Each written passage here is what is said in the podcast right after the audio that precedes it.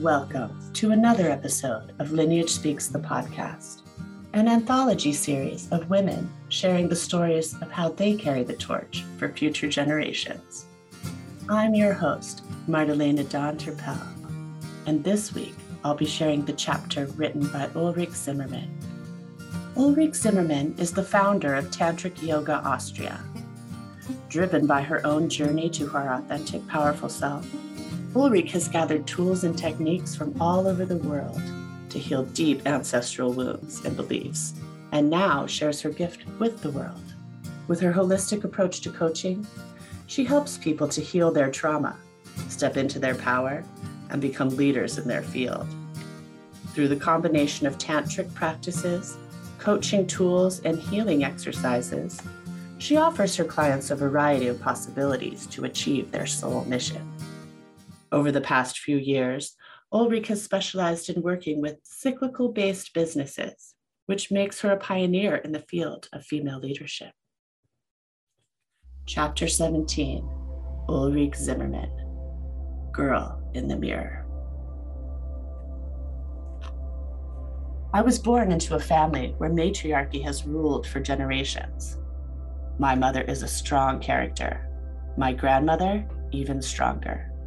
And from stories I've heard, my great grandmother used to be the strongest of them all, as she raised five children all by herself at the time of Reconstruction after the Nazi regime had fallen. My biological father hasn't played much of a role in my life, at least not physically.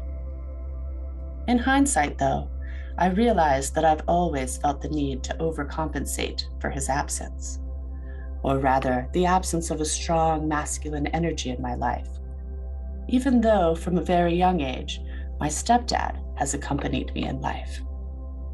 He is a very sensitive, kind, and gentle soul, which nowadays I see as his most auspicious qualities. But back in the days of puberty and young adulthood, I used to despise him for his softness. Four years old. Love is my natural state it's the only thing I've ever experienced. My parents love me with all their heart, and it makes me feel safe to express myself and explore my environment. I love weekends at my grandparents'. This means fun, playtime, and hot chocolate. Today, my granny is in a really good mood, so she allows me to take her dresses and high heels, stuffed with a bunch of socks, and even put on some of her rouge and lipstick. I put on my favorite soundtrack from the Spice Girls, and there we go. The stage is mine. Three minutes of dancing, singing, and performing for my audience, which consists of my grandma, granddad, and some stuffed animals. Five years old. It's my birthday, and I was given the best present ever a doll that makes sounds when you hug her. I call her Wendy. Wendy is my most favorite doll in the world now, and I will take her with me everywhere. I love sitting next to my grandpa in the car because he always listens to good music. We are singing a duet, something from Elton John with a crocodile. My parents, me, and Wendy are in a pizzeria, and next to our table there is this sad looking girl. Her hair is uncombed, her teeth are black, and she has no toys for herself. I asked my mom why she looks so strange and smells so bad, and my mom tells me that not every child has parents like I do who take good care of them. It makes me sad, and I suddenly can't go on with life like I used to. I have to do something to make this girl feel better. I look at Wendy, and that's it. If Wendy makes me feel so good, Maybe it will make this girl feel good too. I say goodbye to Wendy and give her to the girl. Six years old. School is hard. I'm going to an elementary school with a focus on musical education because my family wanted to support my love of performance. In my class, my teacher makes us sing aloud. She doesn't like my voice. She thinks it sounds crooked Everyone is laughing. My teacher only likes the good ones, and I ain't one of them. My classmates don't like me either. They don't want to play with me or have me on their dodgeball team or invite me over after school. I don't really get it. I just want to belong. This is something I have never experienced before. It feels shameful and makes me uneasy. Seven years old. There is a violin concert in school today for some of my classmates to perform. They have friends, and our teacher approves of them, so I guess I should start playing the violin too. Yes, I will definitely start playing the violin. My parents think I'm joking, so I would have to pay for myself to get my first violin. And I do. I really love this instrument, and I'm also surprisingly good at it. I am actually way better than the others. My teacher loves me now. I am her number one. Uli here, Uli there. Uli plays the violin everywhere. Now the others should like me, right? Because I am now good, really good at something. But they don't. It feels even more off. I am walking on eggshells. They detest me, they make fun of me, they exclude me. I barely exist to them. I don't know how to handle all the negativity from my classmates, so I just shut up and hold myself back. I try not to attract attention so that they can forget about me. Sometimes this works, but sometimes it doesn't. Distancing myself from everyone, including myself, seems a price worth paying to not be made fun of. Nine years old. There is this one girl who especially hates me more than the others. She seems to be the leader in our class. Those she approves of, everyone likes. Those she doesn't find worthy, nobody likes. It rained yesterday, and there are still puddles everywhere on the playground. I walk through one. The girl sees me and starts screaming and shaming me. The puddles are filled with Uli's piss because that's the only thing she does. Everyone laughed. I didn't. Today, there's a letter in our mailbox. It says, Give us money or you will be hurt.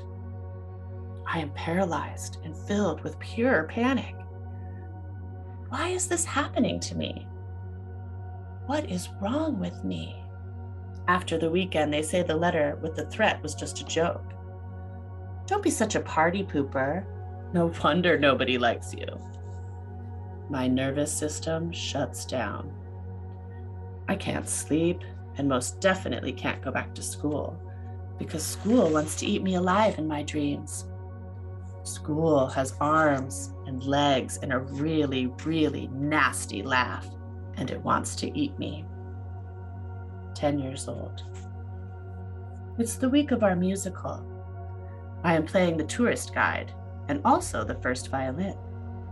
I love the attention. I love the performance.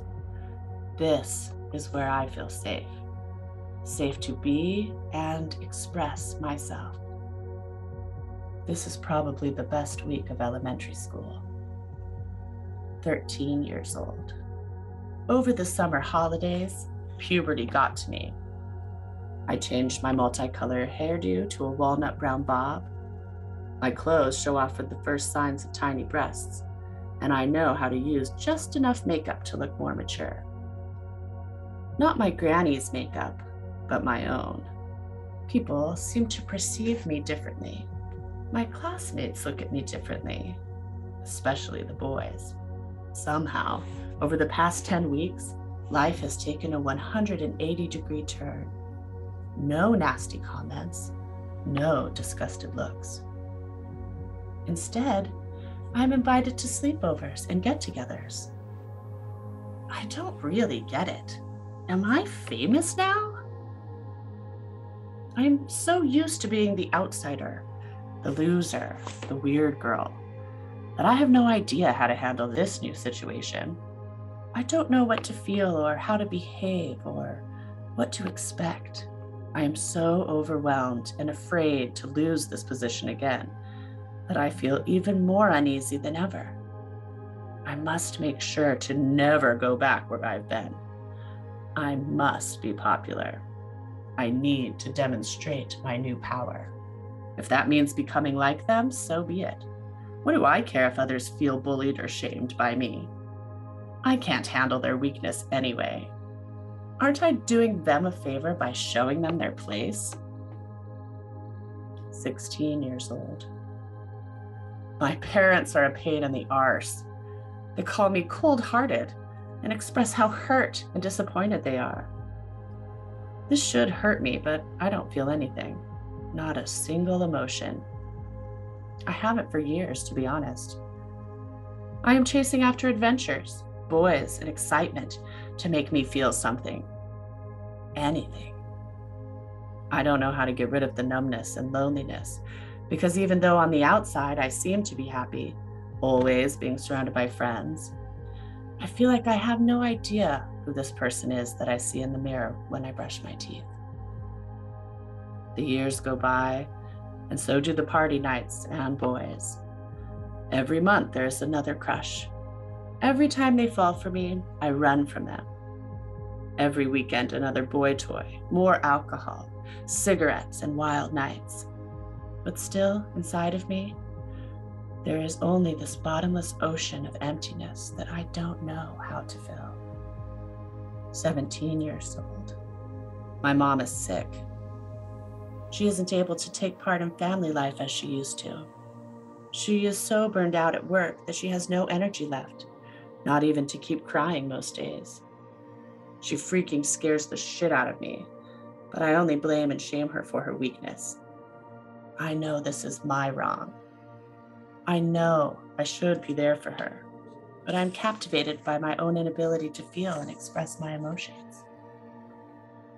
If there are two things I can't handle, they're emotions and weakness, and she throws both of them in my face. My parents and I are in a very lonely episode. My mom occupies the bedroom, and my dad pretends to do stuff outside, and my door is always closed. We rarely speak, and if we do, we fight. On our dinner table, there was always one big chair for the huge pink elephant in the room, the one that nobody wants to talk about. Because if we do, it means we need to talk about it all. 18 years old. It's the day of my 18th birthday. I've been out partying all night and stayed at a friend's house. My mom is in therapy on the other side of Austria, and my dad is home by himself and our four cats. He reads the paper while caressing one of the cats in his lap. He hears a knock on the door. My dad gets up, wondering who it might be. He looks out of the window and sees a man with a huge bundle of white roses. He thinks my granny sent over flowers for my birthday and opens the door. The man on the other side of the door still looks befuddled. My dad asks how he can help, and the man answers, I am here for my daughter. It's her birthday today. She's turning 18. I wanted to give her some flowers. Now my dad is the one looking befuddled.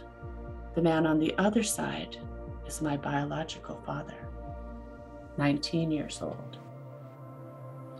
Finally, it's graduation day. I am beyond excited to move to the big city. Vienna is where I'm supposed to be. I am made for the city. I am made for glamour, nightly parties, fancy food, and international acquaintances. I can't wait to move and study there. I will study something nobody expects from me water science and technology. I will prove everybody wrong who ever disrespected me. I will show them who the boss is. 20 years old. It is very different from what I expected studying to be. Every day I'm hustling, but I know I still need to prove myself. I just need to try harder to do it. I am not stupid. I can't be stupid. I must succeed. Even if this means getting up at 6 a.m. every day, going to campus until the evening, and spending my nights on my desk, deeply wrapped up in my studies. I don't know why my body does this to me. Chronic tonsillitis. As if I didn't already have enough on my agenda. But I mean, there's a pill for everything vitamins in the morning, antibiotics for lunch, and some painkillers with an aperitivo. The pills keep me going. The doctor doesn't want to prescribe me any more pills and wants me to rest instead. But I can't slow down. I am not a failure. I can't fail. I refuse to. Something is wrong. Something is very wrong. This a dream? Am I asleep? Because I can't move and I can't open my eyes. I breathe, so I must be alive. My face is swollen, I can feel that, but the rest of my body feels motionless. What the hell is going on with me? I am lying alone in bed, unable to get myself a glass of water or go to the toilet. The anxiety is creeping in. It runs me over like a tsunami, accompanied by its friends trauma, grief, and deep sadness. I have nowhere to escape to. I can't run away and I can't distract myself, so there is no option but to surrender. Forced by my paralyzed body, I have no choice but to look at my suppressed emotions straight in the eye. Raw, real, pure, and in their full power. They are filling my emptiness, escaping from the darkest corners of my subconscious into the open. And for the first time in a decade, I can cry. In fact, I am not able to stop crying. I allow myself to fully feel and own my pain. The spell is broken. 21 years old. I don't know how I made this man my boyfriend. He is much older, knows what he wants in life, and owns a company with employees. I have no idea why he wants to be with me. I have nothing to offer, so I need to try really hard to keep him. I am around whenever he needs me. I am becoming his dream girl. I will be the perfect lawyer for him since water science didn't work out. I will be the perfect housewife to him, too. I will even give him children. For him, I will stay in this city that makes me feel so disconnected because I would do anything for him. I think this is love, right? 22 years old. He was my first love, and now he is gone. He said I'd keep him from being happy, but didn't I do it all? Didn't I do everything for him to approve of me? Didn't I even give up my own dreams to become who he wanted me to be? 23 years old. This law degree pisses me off. I don't like getting paid to help people fight. I don't like sitting in front of a desk. I like traveling. I like yoga. I like foreign cultures. And I like this girl. I've never been with a girl before, but she is different, and she makes me feel different. She sees me beyond my flaws. Nobody has ever touched me the way she touches me, because she not only touches my skin, but my soul. She has the ability to see me, my truth, and to hold me accountable to that. She makes me a better person. And I take care of her because she has this thing with anxiety and depression. From this day on, she doesn't need to worry anymore because I am now here for her. I will take over whatever she cannot take on.